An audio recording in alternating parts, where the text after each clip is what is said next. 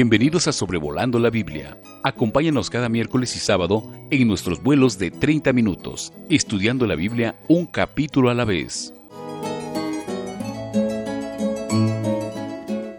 Sean todos muy bienvenidos al episodio 185 de Sobrevolando la Biblia, considerando el libro de Deuteronomio capítulo 30 este miércoles 22 de junio del 2022. Si he leído el capítulo eh, correctamente en el contexto del libro, a mi modo de verlo es uno de los capítulos más hermosos del libro. Hemos enfatizado muchas veces que Deuteronomio eh, significa segunda ley, o sea, gran parte del libro eh, estamos viendo hacia atrás eh, a una nación que había perdido toda una generación en el desierto debido al pecado. Y ya para entrar a la tierra prometida era necesario repetirle la ley a una generación nueva que no la había escuchado en el Sinaí o era demasiado joven para recordar. Pero en el capítulo 30 estamos mirando casi en la totalidad del capítulo hacia adelante. Esto a pesar del pecado de la nación que ya ha sucedido y que volverá a suceder, Dios anticipa un futuro glorioso para su pueblo terrenal Israel. Usted sabe que ahorita, en los propósitos de Dios, Israel ha sido puesta a un lado mientras se desarrolla el tiempo de la gracia. Pero este paréntesis en la profecía bíblica llegará a su final con el rapto de la iglesia, el arrebatamiento, y cuando Cristo regrese en gloria a la tierra, unos siete años después del rapto, eh, Israel vivirá eh, los mejores eh, diez siglos de su historia sobre la faz de la tierra durante el milenio como cabeza de las naciones, con Cristo su Mesías como Rey. Ahora, el capítulo 30 de Deuteronomio describe el corazón de Dios. Hay ocho palabras para mí muy, muy tiernas, muy animadoras. Eh, en el versículo 3 dice de Dios, eh, Moisés a la nación de Israel, tendrá misericordia de ti y volverá a recogerte. Sí, aunque van a pecar y lo van a hacer feamente y van a sufrir mucho por haber pecado. Moisés, ya en uno de sus últimos mensajes a la nación, les asegura, Dios tendrá misericordia de ti y volverá a recogerte. Aunque el pueblo peque, Dios anhela ver arrepentimiento y restauración y así el disfrute total de sus bendiciones. Y apreciado creyente que me escucha hoy, usted y yo en el tiempo de la gracia, es algo similar. No deje que nadie le enseñe que por haber fallado, por haber caído, usted será eh, ya el resto de su vida relegado a una inferioridad eh, en la vida cristiana, que ya usted será de por vida un creyente de segunda o de tercera, y que nunca podrá volver a la utilidad que Dios quiere para usted.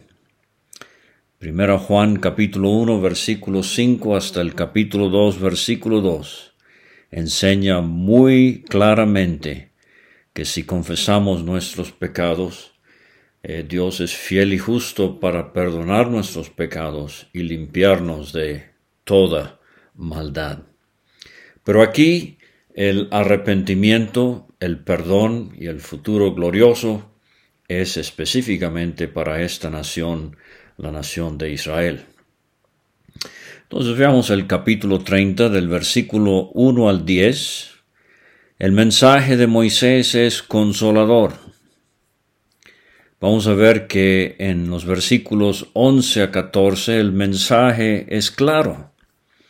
Y versículos 15 a 20 el mensaje es conmovedor. Vamos a considerar al final del capítulo uno de los llamados más conmovedores en toda la Biblia al pueblo de Israel y por extensión a nosotros los creyentes y por qué no también al que no conoce a Cristo.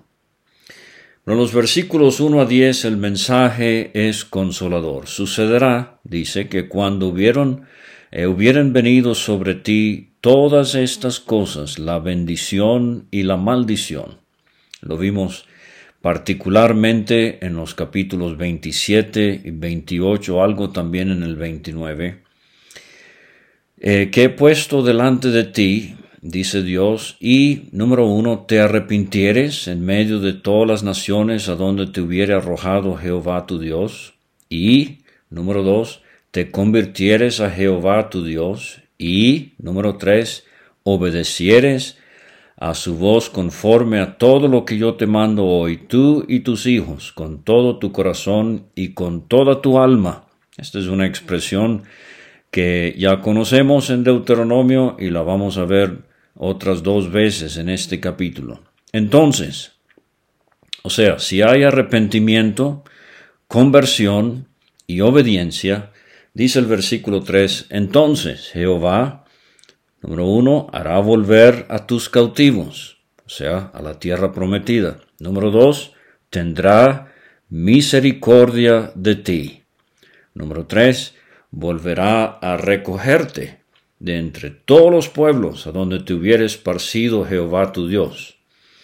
Aun cuando tus desterrados estuvieren en las partes más lejanas que hay debajo del cielo, de allí te recogerá Jehová tu Dios, y de allá te tomará y te hará volver Jehová tu Dios a la tierra que heredaron tus padres, y será tuya, y te hará, bien, te multiplicará más que a tus padres. Y número cuatro, circuncidará Jehová tu Dios tu corazón, el corazón de tu descendencia, para que ames a Jehová tu Dios. Cuatro veces en el capítulo vamos a ver este tema del amor a Jehová. Quiero preguntarle si usted ama a Dios. Eh, versículo 6, eh, versículo 15, versículo 20. Tres veces tenemos este tema del amor a Dios.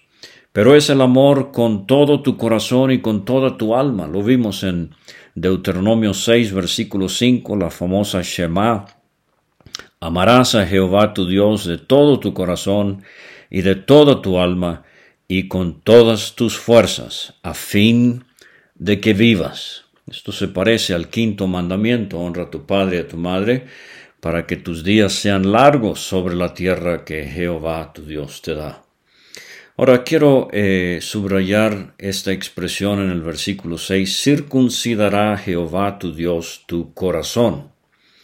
Vimos en el capítulo 17 de Génesis que la circuncisión eh, fue la señal del pacto que Dios hizo con Abraham. Y esto era algo físico, pero a veces en la Biblia se utiliza para describir una experiencia espiritual.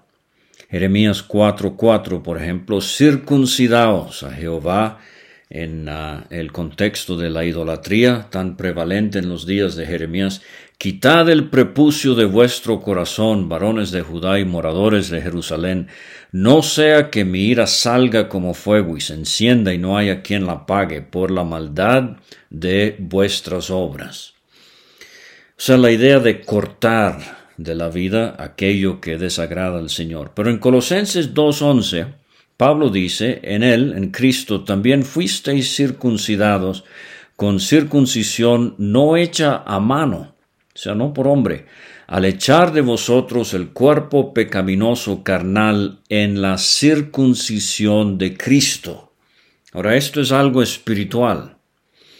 Y quiero citarle, el renombrado eh, comentarista bíblico William MacDonald de las asambleas que se congregan solamente en el nombre del Señor Jesucristo.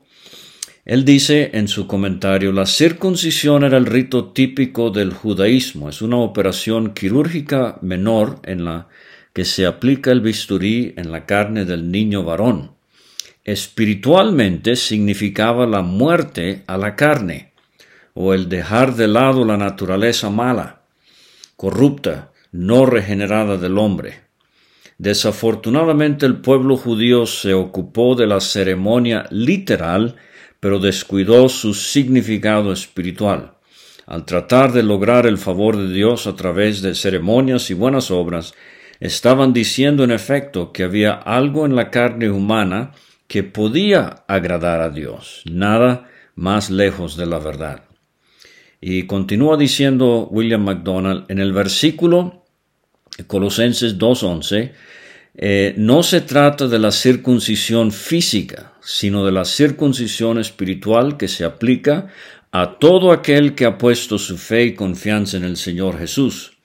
Esto se desprende claramente de la expresión la circuncisión hecha sin manos. Lo que el versículo está enseñando es esto. Todo creyente es circuncidado por la circuncisión de Cristo.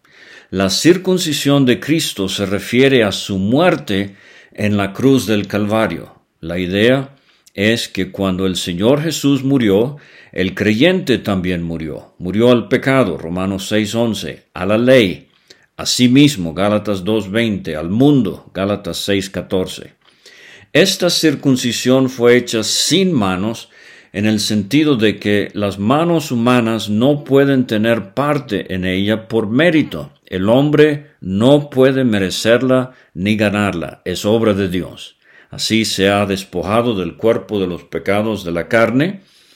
En otras palabras, cuando una persona es salva, se asocia con Cristo en su muerte y renuncia a cualquier esperanza de ganar o merecer la salvación a través de esfuerzos carnales. Ahora, voy a repasar rápidamente de nuevo lo de los cinco pactos bíblicos. Otros tienen una lista de pactos teológicos, eh, pero los cinco pactos bíblicos, estrictamente hablando, el pacto de Dios con Noé, Génesis 9, incondicional, con Abraham, Génesis 12, incondicional, con Moisés, condicional, Éxodo 19, con David, incondicional, segundo Samuel 7, y el nuevo pacto, incondicional, Jeremías 31, etc.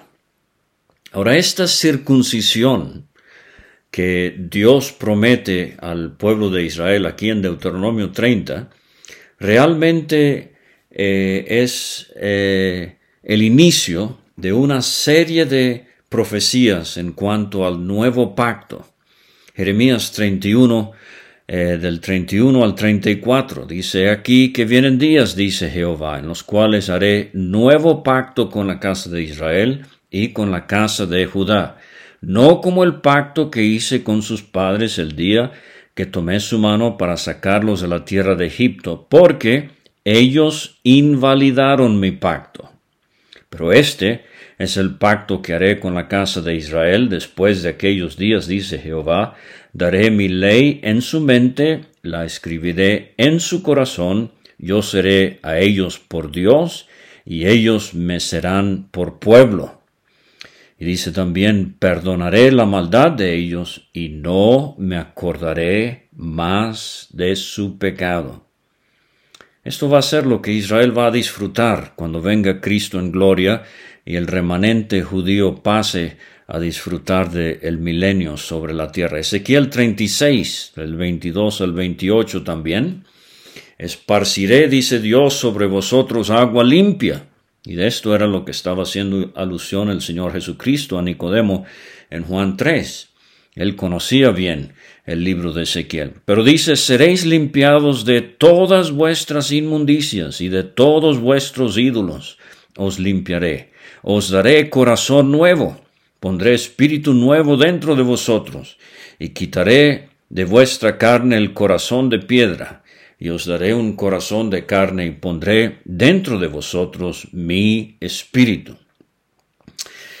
En Lucas 22, 20, en la institución de la Cena del Señor, que es una reunión que toda iglesia bíblica debería celebrar cada primer día de la semana, eh, dice el Señor Jesucristo, esta copa es el nuevo pacto en mi sangre que por vosotros se derrama.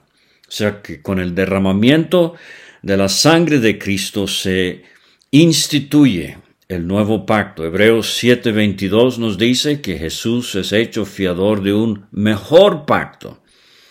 Hebreos 8:6 Jesús es el mediador de un mejor pacto establecido sobre mejores promesas. Hebreos 13:20 nos habla de la sangre del pacto eterno. Creyentes, como usted y yo, en este tiempo de la gracia, disfrutamos ya muchos de los beneficios espirituales del nuevo pacto. Cuando venga Cristo en gloria, al final de la tribulación, un remanente creyente de judíos será salvo y regresará a la tierra de Israel. Marcos 13, 26 y 27 dijo Cristo, entonces verán al Hijo del Hombre, esto es al final de la tribulación, que vendrá en las nubes con gran poder y gloria. Entonces enviará a sus ángeles y juntará a sus escogidos de los cuatro vientos, desde el extremo de la tierra hasta el extremo del cielo. Ellos no solamente van a gozar los beneficios espirituales, como lo estamos haciendo nosotros, ellos también van a disfrutar los aspectos materiales del nuevo pacto, específicamente en cuanto a la posesión de la tierra prometida. Y entonces eh, continúa esta sección en cuanto al mensaje consolador, versículo 7, pondrá Jehová tu Dios todas estas maldiciones sobre tus enemigos.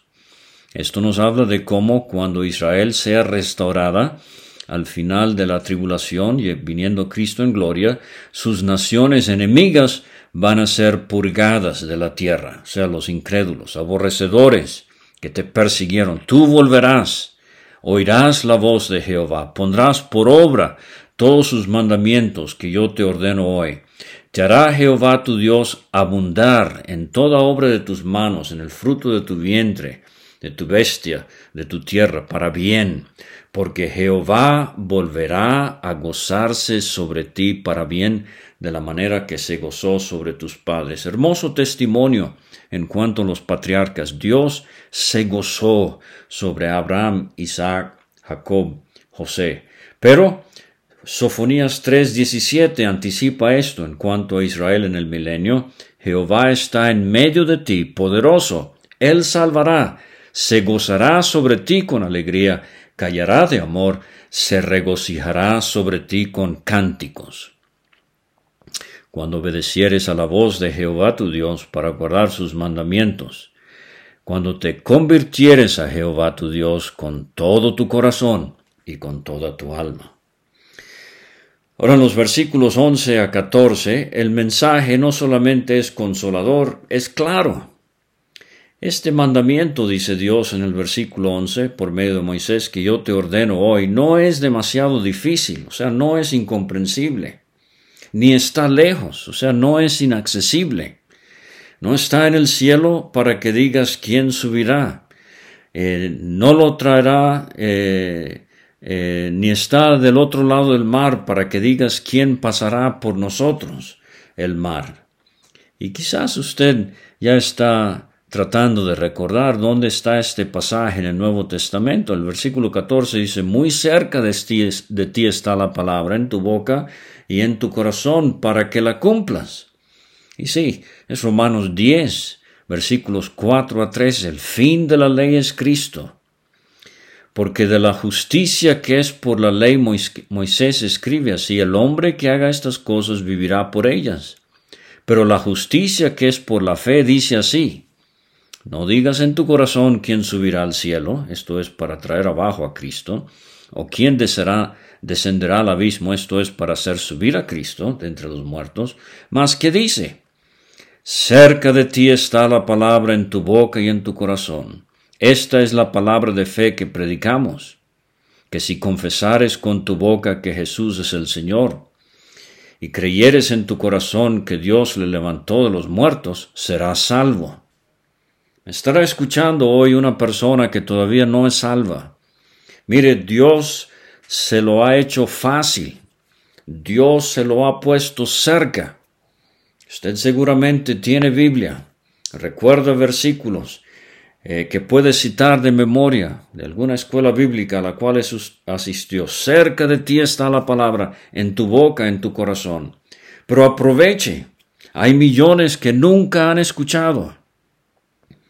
Y usted tiene el enorme privilegio de tener a la mano de manera accesible, eh, de manera entendible, el Evangelio, que muestra al hombre su pecado, su peligro, pero también el presente que Dios regala a aquel que acepta a Cristo como Salvador, que es la vida eterna, eh, el perdón de pecados para siempre. Finalmente, eh, versículos 15 a 20, el mensaje no solamente es consolador y claro, el mensaje es conmovedor.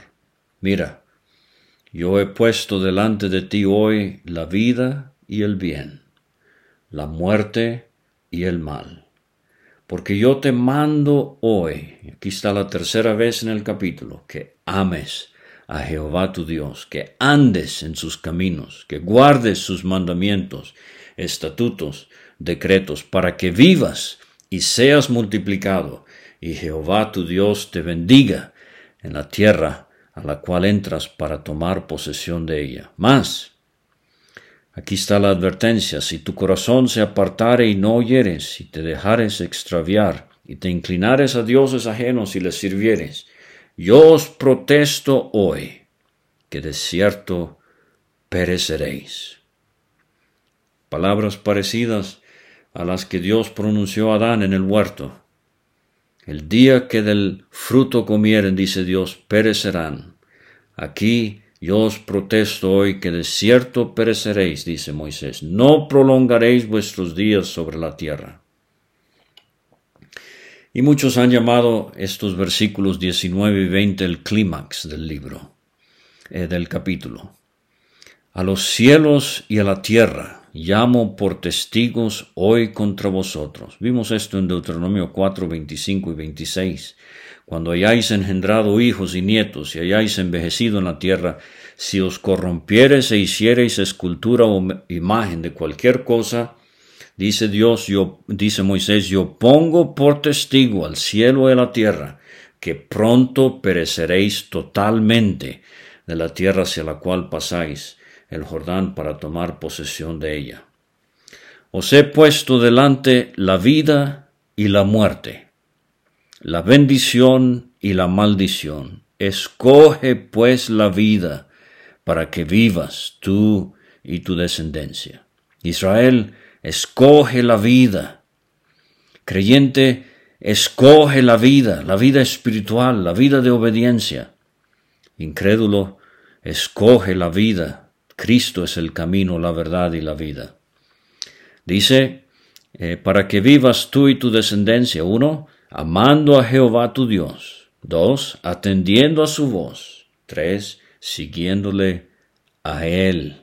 No seguimos una doctrina, no seguimos un dogma o una serie de dogmas, no seguimos a una religión o a alguna organización, no seguimos a un hombre meramente humano, seguimos al Señor. Él es vida para ti y prolongación de tus días, a fin de que habites sobre la tierra que juró Jehová a tus padres, Abraham, Isaac y Jacob, que les había de dar. Y felizmente Amós 9, versículos 14 y 15, describen este futuro glorioso, cuando todo Israel será salvo, o sea, este remanente al final de la tribulación. Vendrá Cristo en gloria, llorarán las palabras de Isaías 53, y dice Dios, traeré del cautiverio a mi pueblo Israel.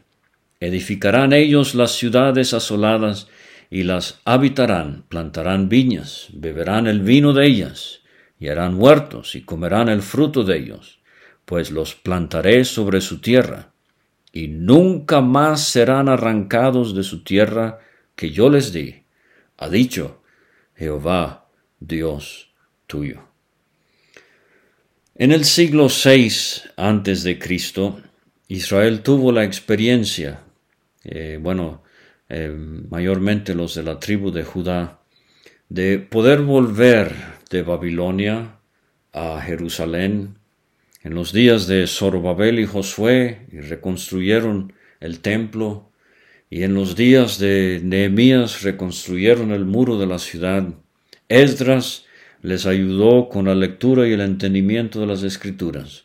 Pero eso fue un regreso parcial.